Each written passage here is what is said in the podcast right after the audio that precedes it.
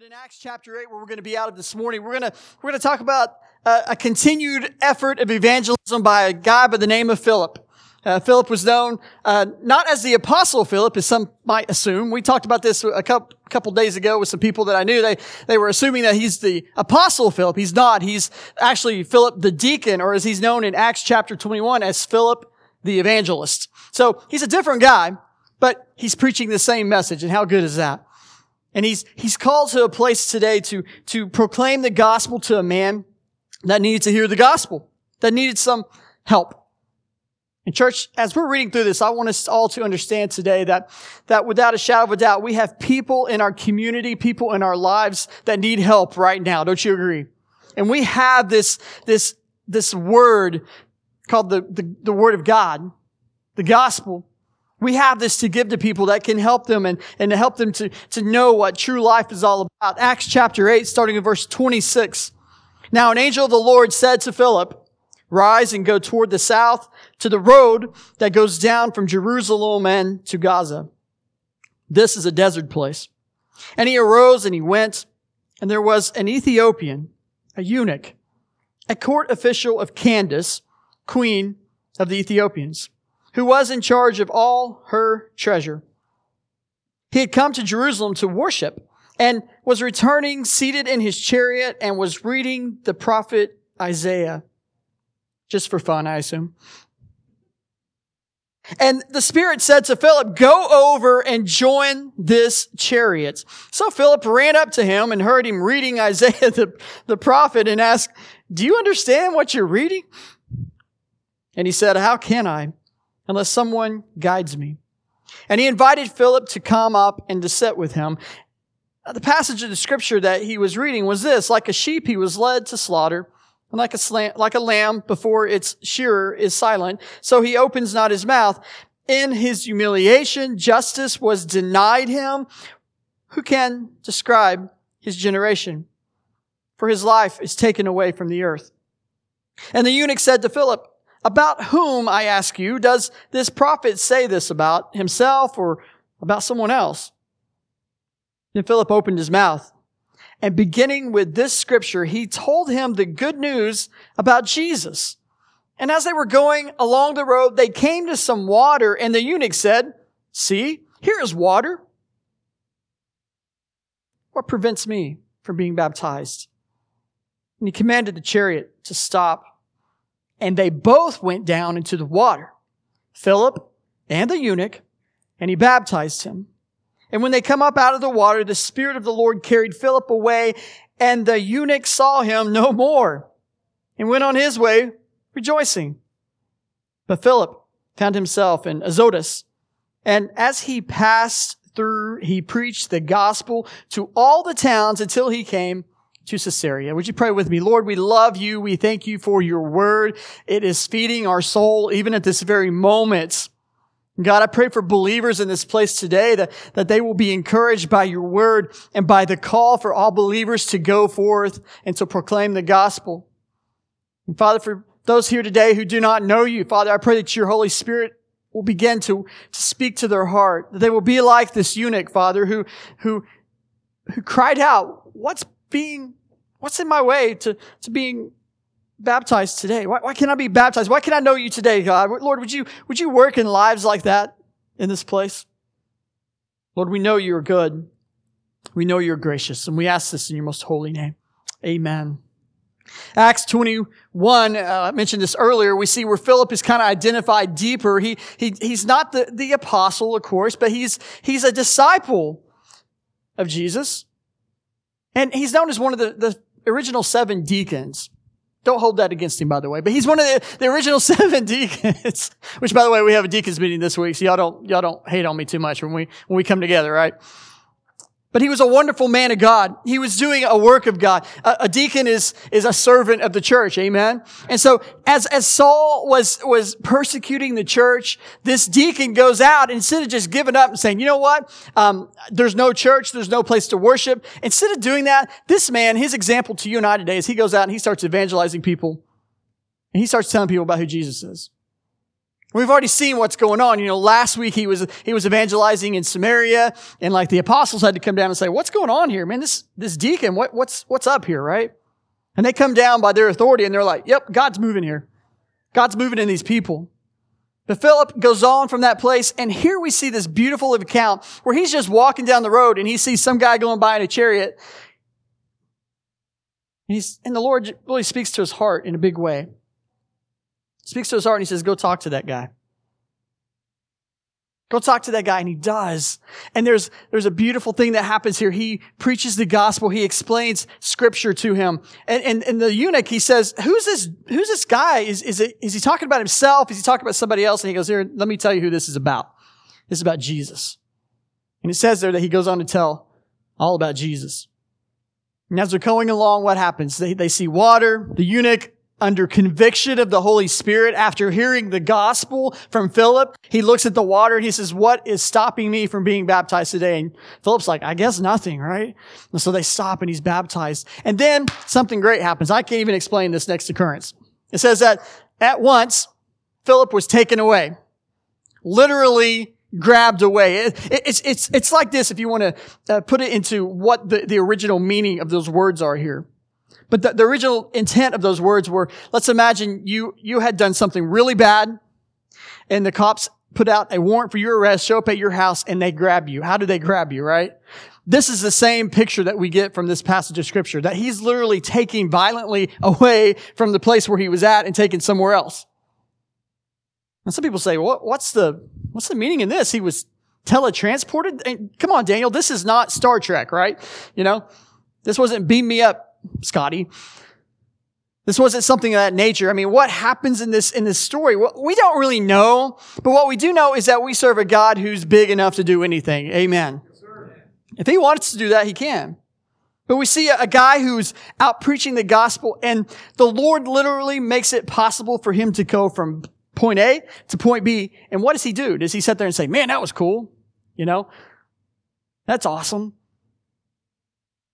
Lord, do it again oh, maybe the Lord's calling me to go into, into quantum physics and now I'm going to be a person who, you know, you guys ever watch Quantum Leap? When I was a kid, that was my favorite show, you know? And, and I've actually started watching it again. this is not the point in the story though. Did God move him from point A to point B? He did. We, we know right there without a doubt that he did it. And I've seen preachers spend a lot of time saying, well, you know, this is, you know, he's able to do this and that. Here's what we know is that God is powerful enough to do what he wants. And we know that God has called our man Philip to go out and, and to evangelize. And God used whatever power, whatever, whatever, whatever mode of transportation here, he uses it to get Philip from point A to point B so that he can continue to do what he's called to. God provided a way for Philip. And again, Philip doesn't stop and, and just focus his whole life on that one time, that one thing. He continues to tell people about Jesus. I know sometimes in church we're like, man, we've been doing the same thing for a long time. We, you know, we do Sunday school. I, have seen this uh, as, a, as, an argument. Well, Sunday school is antiquated. It's from the past. We don't need to do Sunday school anymore. And I, I would say I disagree. There's a big movement. There's a lot of people, they don't want to do Sunday school. Well, we don't call it Sunday school. Maybe we want to call it Bible study or something else. And, and we won't meet on Sunday mornings, but we'll meet on uh, Sunday afternoons. What's the difference? You're doing the same thing. The importance in Sunday school, the importance of coming together is, is us as believers hearing the word of God. And Philip was a, was a person who had experienced Bible study with other believers to the point that he had accepted the call to being a deacon, to the point that he had accepted the call to preaching the gospel wherever he went. And if you want to know today, like what it is that God is calling you to, he's calling you to preach the gospel. And these ministries that we do within the church when it comes to the Bible, right now you may be saying, this is my least favorite part of church is listening to a preacher. I get it, okay? These preachers are, they're just, they got big heads and they think so much of themselves. I get it, but it's not about the preacher. It's about this right here. It's the Word of God. Philip lived and died by the Word of God. This was, this was what it was all about. And he's, he's not caught up necessarily in just, well, man, I, God, I want you to do big stuff like teletransport me again. You know? There's a, There's a big football game in Jerusalem. God, can you transport me there so I can be back in time uh, here in Samaria for church next Sunday? Can you do that for me, Lord? He's not, he's not caught up in those thoughts. He's just caught up in preaching the gospel. It's telling people what the truth is. Was he transported? Yeah, he was. I mean, I'm not just going to sit here and say that didn't happen. But I can't tell you how it happened, but I know this, that my God is big enough for it to happen. And if the Lord wills that his gospel go around the world, it'll happen. And we know it's going to. We actually know the fact that Jesus will not even return until what? Until the whole world has heard. Now I got to tell you something with technology, uh, with Bible translations out there now for, in about almost every language, we're getting close, that the Word of God is getting really close to being proclaimed around the world to where everyone can understand and hear. What does that tell me? That tells me we need to be serious about advancing the gospel. That tells me we need to be serious about telling people who Jesus is. That the work of Philip, guess what? It's your work too. You guys hear me? Your work is to tell others about Jesus. It's not just the pastor. It's not just the, the missionary's job. It's all people. And if, if I was to say, I'm looking through this passage and there's, there's, there's about three points because you guys know we do three points, right? Four points every now and then. Maybe a five point every now and then. But today we're three point. First thing I would say, just looking at this passage of scripture, even starting there with verse 26, be ready to go any place for God at any time. Would be my first point today. Are you ready to go any place at any time for God right now? I mean, let's, let's ask a really deep question. If God was to tell you to go somewhere, would you just say, okay? I think, I think a lot of us would. I think some of us would have to think about it. And there may be some of us here today who said, No, I'm not. Lord, I'm, I'm going to do things my way, right? I hope that's not nobody here today. But if it is, I want you to know that there's, there's hope. That there's hope for you. That, that deep question, are we willing to go anywhere at any time for our God? It should be yes. And I don't want to put this guilt trip on you like, well, yeah, we better go because if I don't, then Daniel's going to see it, right? The church is going to see it. My neighbors are going to. Here's the reason you need to want to have this desire. It's because God desires it of you. It has, it has no bearing on what my opinion is or anybody around you. What you must understand is that God desires that you look after Him 100%. That He's the most important person to you in your life. That's exactly where we need to be today. I, I was reminded recently, um, I think I saved this on my phone. But I'm a big fan of this guy by the name of Adrian Rogers. Anybody ever listen to this preacher, right? So he's, he's one of my uh, heroes of the faith, I suppose. Uh, Adrian was a pastor. He was, you know, president of the Southern Baptist Convention. He was very faithful to the Word of God until he died. I mean, to the point that they still play his sermons every day, just like he's still alive. Which he is still alive. He's in heaven. But you know what I mean? He's not here on earth anymore. But every morning, uh, someone asked him one time, what do you do like to, to keep, uh, to keep where you need to be? To keep your mind focused on what needs to be. And he says, well, I have this thing called PACE. P-A-C-E. The first thing I do in the morning, I praise. He says, I lift up my hands to the Lord and say, I praise you, Lord, that you gave yourself for me. And because, Lord, you've given yourself for me, your blood cleanses me from all sin. And I do not have to start the day with any unconfessed sin. In other words, he just praises God from the get-go. That's a pretty healthy way to start your day, isn't it? If you're, if you're like me, a lot of times you wake up and you're like, oh, my back, right? Oh, I shouldn't have stayed up and watched that last episode that I was binging on Netflix. I should have just went to bed. Oh, I shouldn't have eaten that. Oh, you know, we have all these thoughts that come about. Oh no, I've got to go to work. We have all these thoughts that invade our mind from the get-go. Our, our initial thought, our initial thing that we should focus on at the beginning of the day is praise. And he says that he does that. The second thing he does is that he says he turns his hands over like this. He turns his hands over as if he's receiving a gift. And he says, Lord, not only do I praise you that you gave yourself for me, but now, Lord, I accept that you've given yourself to me and for me. Lord, I receive you in all my fullness. We, we need to be a people who understand that we're saved, don't you? Understand that today that the Lord loves you so much that he died for you. We need to live in that acceptance. I, I know God chose us first and all that, but, but the desire is that in our hearts we should be God, be like, God, I want nothing but you in my life. I want more of you, God, right? Saying that. God, I, I accept what you have for me. That's the A in pace. The C is control. He says, he says, then I put my hands up like somebody's put a gun on me and wanting to rob me. he says, Lord, I surrender. to your control. What we need in the church today are people who are not sold out to be Southern Baptists. What, what we don't need is, is a bunch of Daniel cronies, right? We don't need worship band. I, I, see y'all up here wanting to get autographs every Sunday from the worship team after they're getting off, off, off a worship set. I see that. yes, sir, right? The worship team wishes that was the case, right? But the, at, the, at the end of the day, what the Lord desires is that we're fans of His. That, that He is the most important one in our life and that we have completely surrendered our control to Him. Quit resisting the work of God in your life. So we have praise, acceptance, control. The last thing is expectation. What do you expect out of life, right? In expectation, he says, I'll spread my arms out. I'll spread my arms out here as wide as I can and say, Lord, it's going to be a great day because you and I are going to go through it together. I love that thought. Yeah, there's so much of the time we think we're in it by ourselves, don't we? I, told y'all I, this past week I went and I preached a, a funeral of, of, a dear sister in Christ. She was someone who had struggled, had some things um, that really just got her down the last few years of her life. But she was someone who come to me under, I believe, the work of the Holy Spirit because she wanted to know Jesus. And when someone comes to you and they say, I need to get right with the Lord, and I didn't say anything to them, that's a work of the Lord, right? And when she's saying, I want to be baptized because I want to follow Jesus, that's a work of the Lord. And she came, well, here she is today. She's in heaven. She's with her, she's with her king today.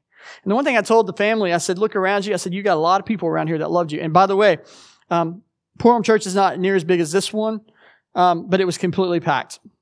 I'm talking like, I told myself, I'm glad there's no firefighters in the place because we are breaking fire code right now. I mean, there were so many people in this place. So packed out. I said, you can look around, you can see that you've got a lot of people who, who are supporting you, but understand that you're never alone because God never leaves you or forsakes you.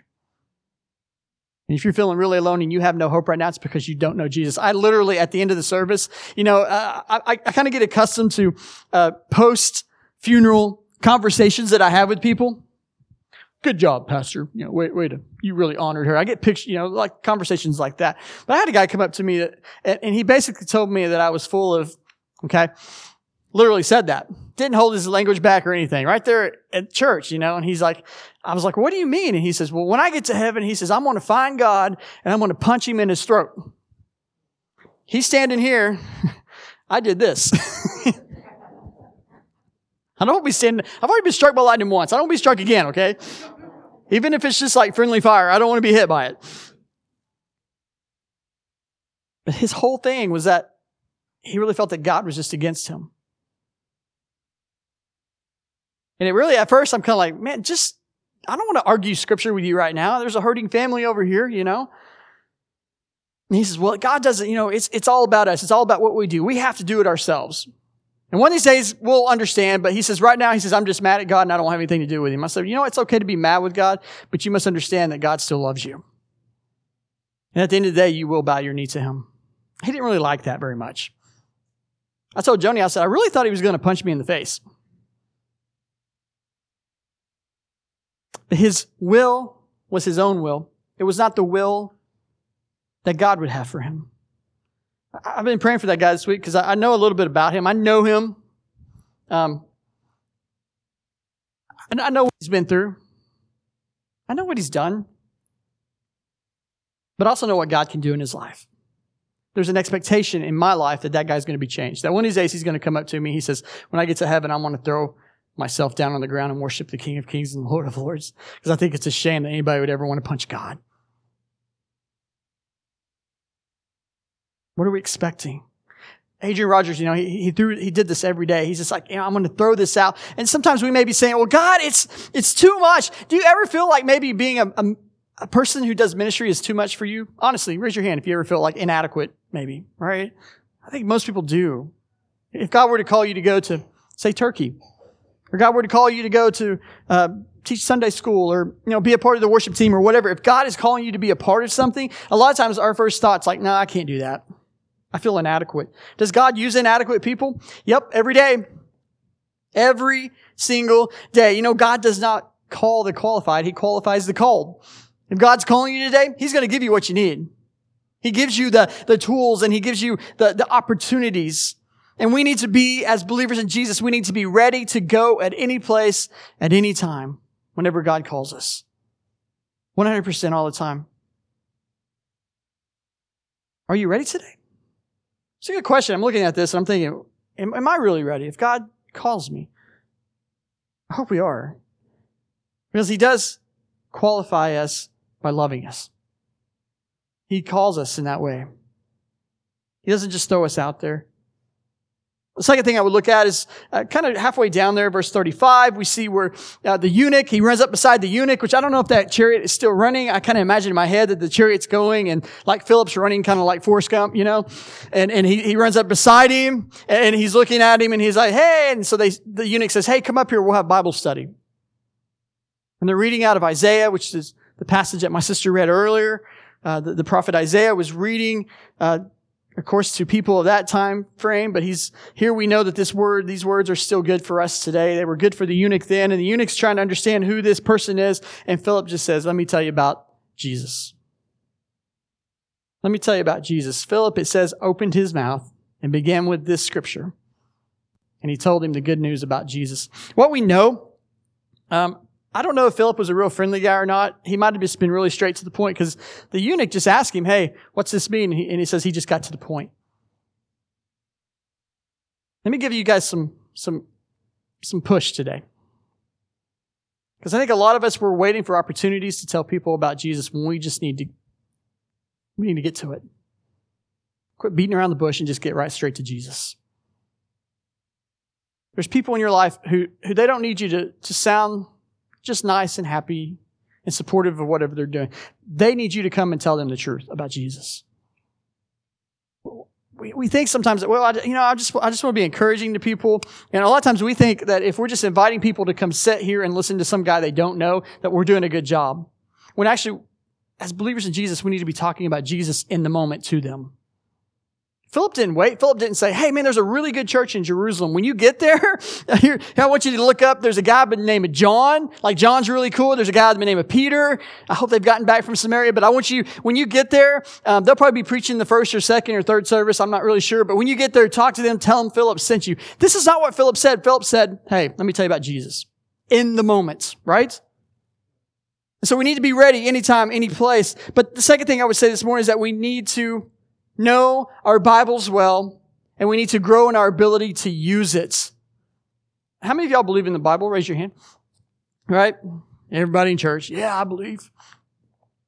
There's a lot of concerning uh, studies that are going on now where people really don't believe. They, they say, they, they say that well, the entirety of the Bible is not true, that there's parts of it that aren't worth anything anymore, that, that there's some of it that's just a picture, it's not really truth. But I don't know what you believe, but I'll tell you what I believe. I believe that every single word is inspired of God. I believe that every single word is profitable for you. What do you mean, Daniel? Explain that. Here, here's what I want you to understand. You, you've got this man He's from Ethiopia. He's a eunuch. You know what that means, right? no fun. He's reading the book of Isaiah super exciting book, right? For most people, they don't think it's really exciting. It's a bunch of prophecy and, hey, you better do this or this is going to happen. It's those kinds of words, right? But, but he's reading this really encouraging book called Isaiah and he doesn't understand what's going on in the book of Isaiah. But yet God used the book of Isaiah to lead him to Jesus. You want to know how powerful the word of God is? It's that powerful. I've had opportunity to lead people to Jesus who their interest in the Bible was revelation. They, they, were, they were interested in the book of Revelation because it's kind of eerie, right? It's kind of dark. You know, you've got this, these pictures of dragons, serpents, there's angels and demons fighting.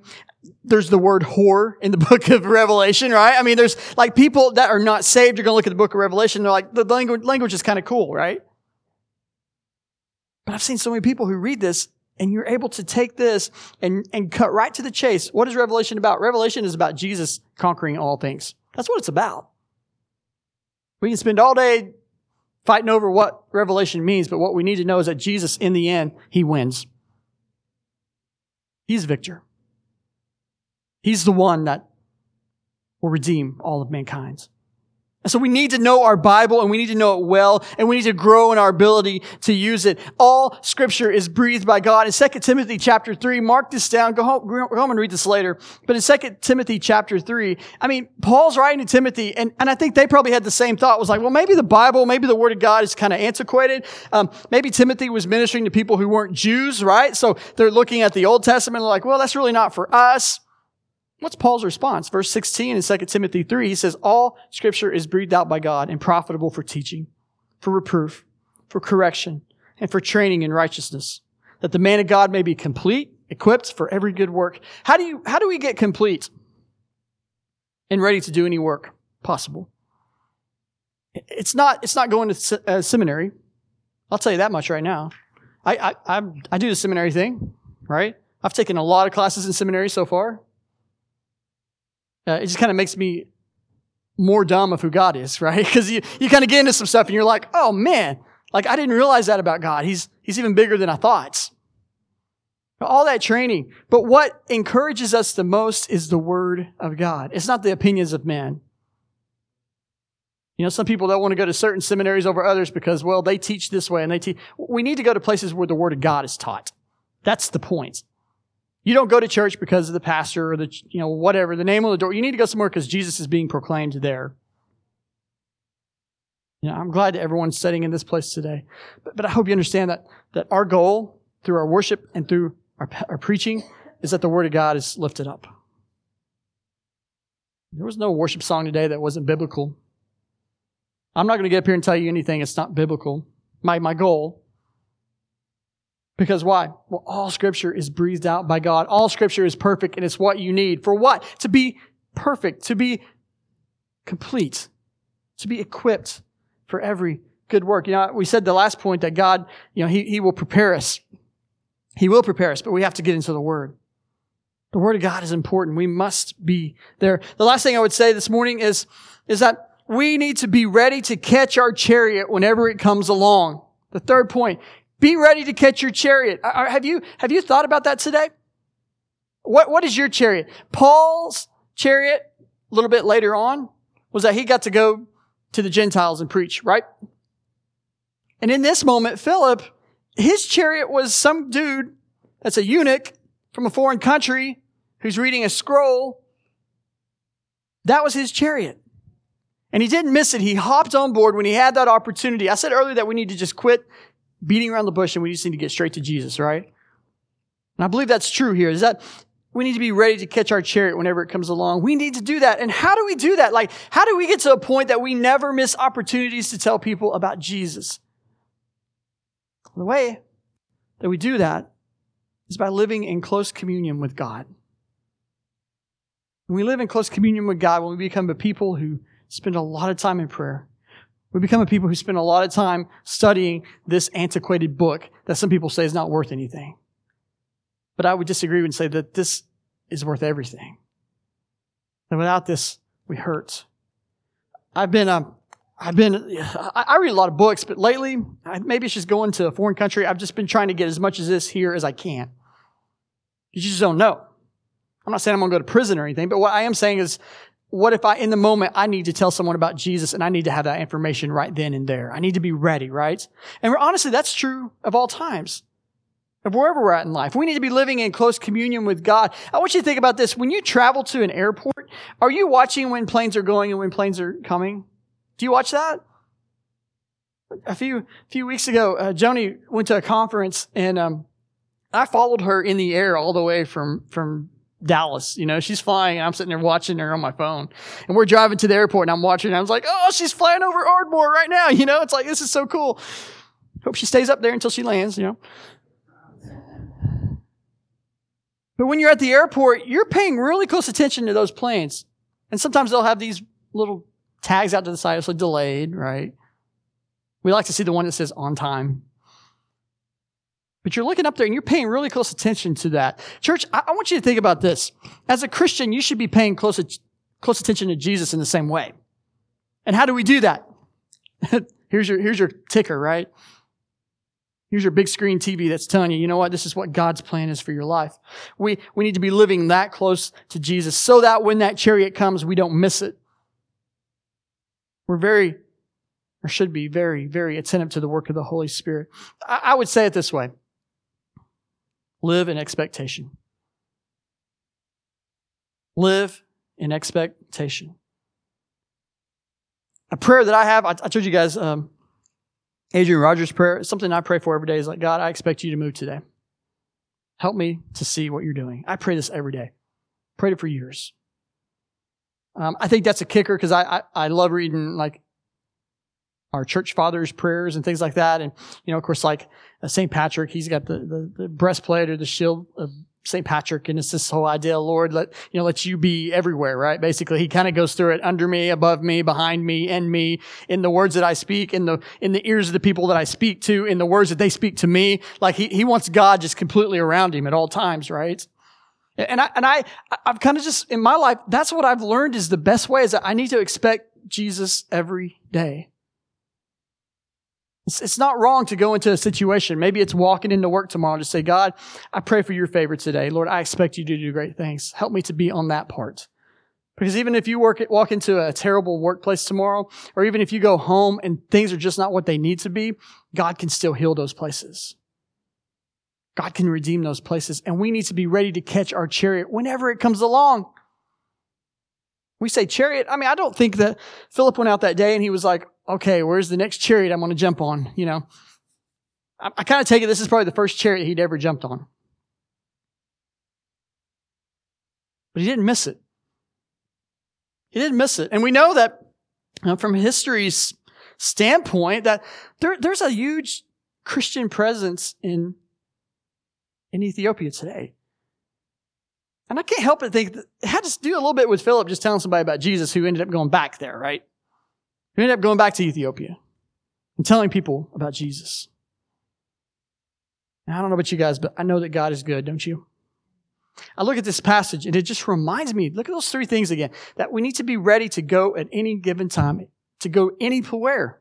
Uh, to know our Bibles. When, when the preacher says read your Bible, don't just say, I'm going to go home and read my Bible. Sometimes I'll get a bright idea and I'm like, oh, I want to study something. I'll go to Mardel and I'll buy a book.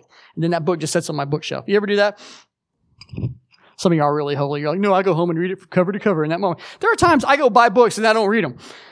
So I'm like, oh, yes, Lord, you're speaking to me in this moment, you know. I've been reading through some, some, uh, some of my older books lately and I'm like, I'm missing out just by taking time to study. Not, not, not a book, but those books lead you to study the Word of God. I'm missing that point. So we need to know our Bibles well, and we need to, to grow in our ability to use it. In other words, church, I said this last week, the, the, the days of us being very um, timid in our faith, it's the past. You need to get really comfortable sharing the gospel with people. You, you need to do that. If you're not comfortable, I, w- I wish you'd come talk to me. We'll talk about it. We'll pray about it. Man, we'll go out and we'll put it to work. Because I have no doubt there are people here in town that we can say, well, you know, we don't need to go knocking on doors or, you know, we don't need to go uh, talking to people about Jesus. It might offend them. No, we need to go do that because these people need to hear about Jesus. No, we don't have to be annoying. No, we don't have to be mean about it, but we can go out and love and tell people about Christ. And the way that we do that is knowing our Bible well and using it well. And then not missing that point. I mean, guys, the thing is, um, James chapter 1, real close in, cl- in, closing this morning. James chapter 1. Mark this down or, or, turn to it and read it at this time. But James chapter 1, uh, the writer here, he, he's writing to, to people to know like what it means to, to follow hard after Christ, what it means to, to, to do a work that is, that is honoring of God. And the way that we honor God is not just hearing the word. If I was asked, did anybody hear a word from God today in church, in, in you know, like in worship or Sunday school or even now in this time? Most everybody's going to say, you know what? God did speak to my heart today. It's not, that's not a weird thing. I mean, I think I always come to church and I always hear something. I came here this morning and the worship team were just rocking out and I'm like, I had to step back there for a moment and just like absorb, you know, some of the words that they were singing. And I went back to my office and I was thinking about that. You guys get to hear that song in just a moment, by the way. But in James chapter 1, we have to get past just being hearers, but we also have to be doers of the word. Some people may say, well, we're not saved by our works. You're right. We're not saved by our works, but if God has worked in us, we're going to work for Him because we're new creatures in Christ.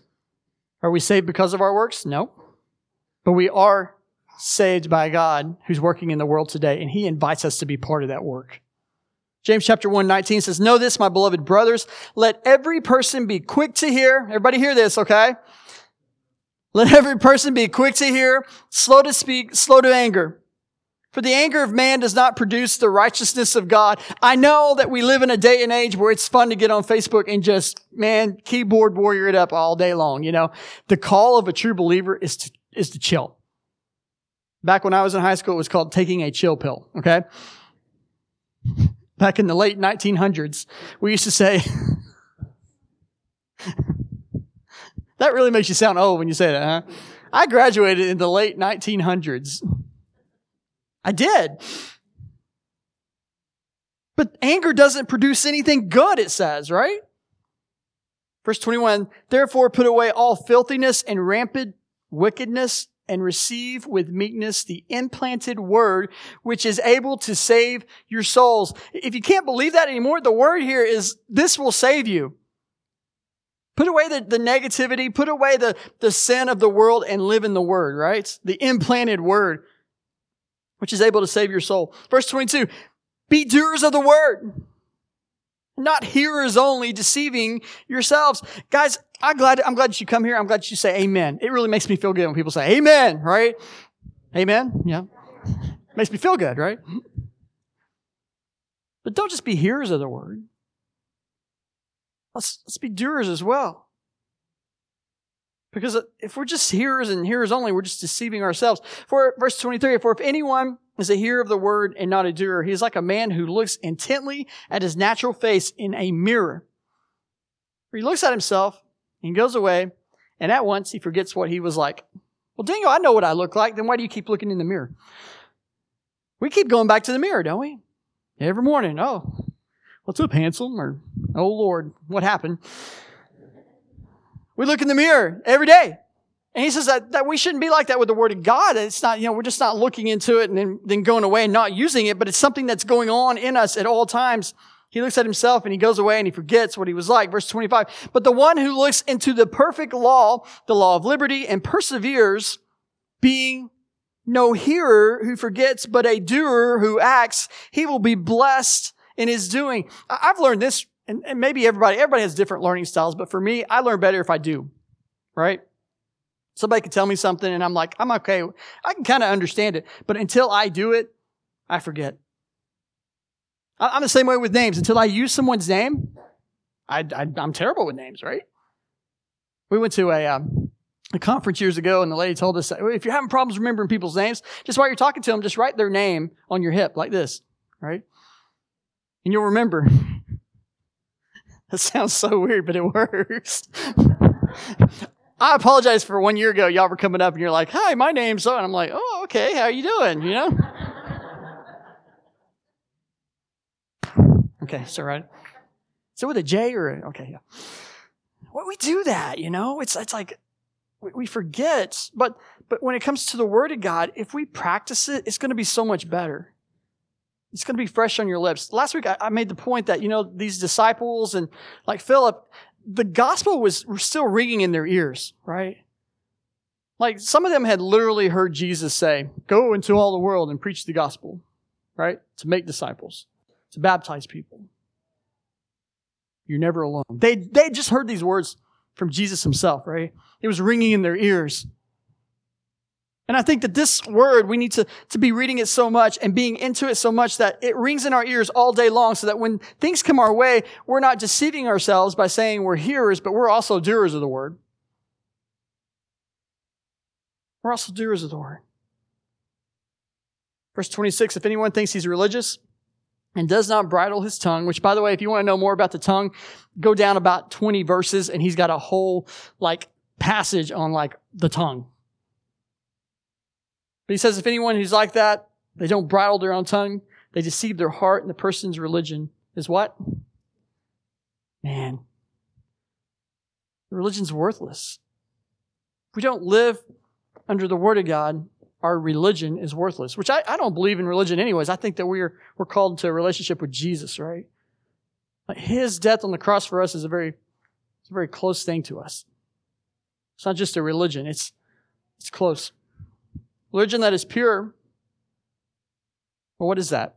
Verse 27. Religion that is pure and undefiled before God the Father is this. What is pure religion? To visit orphans and widows in their affliction and to keep oneself unstained from the world. Because he's talking to leaders here and he's like, this is what you need to do, right? He's talking to, he's talking to James. James is talking to, to leaders within the church here. And he's telling them, this is what we need to do. We need to make sure that the people in the church that are suffering, which back then, widows and orphans, I'm not saying we don't need to do this now because we do and we, it's a part of who we are as a ministry. But back then, if you were a widow or an orphan, there was basically no help, no hope for you ever. There was no inheritance. There was nobody taking care of you, nobody watching out for you. And basically what he's saying here is that as, as believers, we need to be people who are taking care of those who, who need help. In a physical sense, yep. But also, I believe people that are spiritual orphans and widows, that we need to go to them and preach the gospel as well. Because he says here to do that and to keep oneself unstained from the world. In other words, we're not living in the world in such a way that we're letting the world influence us. We're influencing the world. There was a, a pastor when I was a kid. He, uh, he, he told us at camp one year. It's a very deep theological statement, but I still remember it to this day, right? His name is Marvin. And he gets up on stage. Brother Marvin. he didn't have eloquent speech. He wore overalls, you know? He's just a good old country preacher. But I remember him getting up on stage at, at church camp one year, and um, he said this. He says, if you run with skunks, you're going to smell like skunks. And we were kind of, yeah, youth, we laughed about it. We're like, oh, it's funny. You if you run with skunks, you'll smell like skunks. It's true, right? It's very true. A few years later, I was at, at my house and we get home and we smell a skunk and I go out in my backyard to get my dog because pet him, see how he's doing. He's a really cool boxer. I go out in my backyard and I, I bend over like this. I was like, come here, come here, Ringo. And he comes up and hits me right in the mouth with his mouth. He had just got sprayed in the face with a skunk. All of that skunk went from his, his mouth, his muzzle, to my muzzle. I had to shave my beard. I had to get rid of it all. I'm just like, man, I can't, you know? I mean, they're pouring like, like tomato sauce all over my face. It just, I don't even know how he was like standing up, not throwing up, you know, but he's, but isn't it true though? Like if we're living so influenced by the world, we're just going to look like them eventually. But transversely, right? If you live absorbed in the Word of God in a relationship with Jesus Christ, who are we going to look like? What the church needs today is to get back to this. Not judgmental. Guys, guess what? We're not Republican or Democrat. We're Christians. We're not even Americans for that matter. Our, our, our home is not of this world. I love being in America, you know, I love, uh, you know, being able to vote. I love all that stuff. But my definition as to who I am, who I have my most allegiance to is Jesus Christ. Because he's the only one that ever went and did only what he could do for me. And by his stripes, I'm forever healed from the effects of sin. It's literally what we know today. So we must be a people who, yeah, if we run with skunks, we're going to smell like skunks. I pray today that we run with the angels, that we run with Jesus.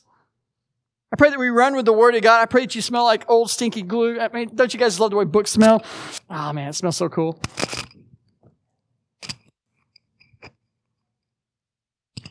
May you run today with our Lord. Because what we do know, and if you're reading through you know, so many passages of scripture. I, I read this this past week. Um, in First Thessalonians chapter four, I love it. It tells us to not be ignorant. He didn't want us to be ignorant. So since I don't want you to be ignorant, I'm going to tell you what happens next. And he says that, you know, Jesus Christ is going to come back with the trumpet, right? And the shout. It's going to be like a really loud noise in the sky. The eastern sky is going to split and the dead in Christ are going to do what? They're going to rise first. I have no doubt that this is true. Why? Well, because why would it be in the Word if it wasn't true? those people that have gone on before, those Beckys in your life, those parents, those grandparents, right?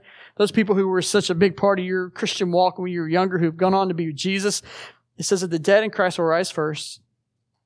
And then we're going to meet them in the air and be with Jesus forever. I ended the sermon last week with, there's a reward for us. Because I'm always stepping on people's toes. I get it. But ended it with this positive note because it's true. Like all of this is going on for a reason. And because of His goodness and His grace, we will spend eternity with Him. And so may we be completely absorbed in the Word of God today. May we be a people who do not miss, who do not miss the chariots that God places before us. That this week, as you're going from this place that whatever it is that the Lord has in store for you, I pray today that you live in expectation. God, what are you going to do this week? How are you going to use me, God? How are you going to allow me to glorify you today or this week? Look around you right now. You got all these other people in here. Y'all are scared to look, aren't you? I can't look, Daniel. It's weird. They're not in the shower. You can look around. It's okay. Pray for these people this week. Pray for them that they might live in expectation. Pray for them that they don't miss their chariots, that they live absorbed in the Word of God, that there are people who want to bring glory to God. Here's what I believe I believe that a true, real revival can start here in our midst. I believe that a true work of God can start right here in our midst, that this can be a place where we go forth and a great revival starts. It's got to start here first, right? Am I right, guys? The revival's got to start here. Are we following close and hard after Christ? Are we expecting Him? Guys, I pray that you live in expectation today. Would you bow your heads with me? Lord, your word is good and pure and holy. Father, it reaches the utmost parts of our souls. God, we know that it's there to to correct us, to teach us, to strengthen us, to set us free, God. We know that's why the Word of God is here. So, Father, I pray today that we would we would have heard your word today in such a way that when we leave here, we are going to just leave an expectation. God, we don't want to miss those chariots. We don't want to miss opportunities for ministry. We don't want to miss bringing you glory. Father, today may we live as true followers of you. And God, if there be anyone in this place today who does not know you, Father, call them to repentance in this place today, as only your Holy Spirit can do. God, if we're scared to share our testimony, Father, may we just surround ourselves with people that encourage us. May we go to battle with others. And Lord, more than that, may we wake up every day and say, God, thank you for this day. And thank you that I get to live life with you because I know that you never leave me. You never forsake me. You're a good and gracious God. Father, would you call us all to right living today in your most holy name?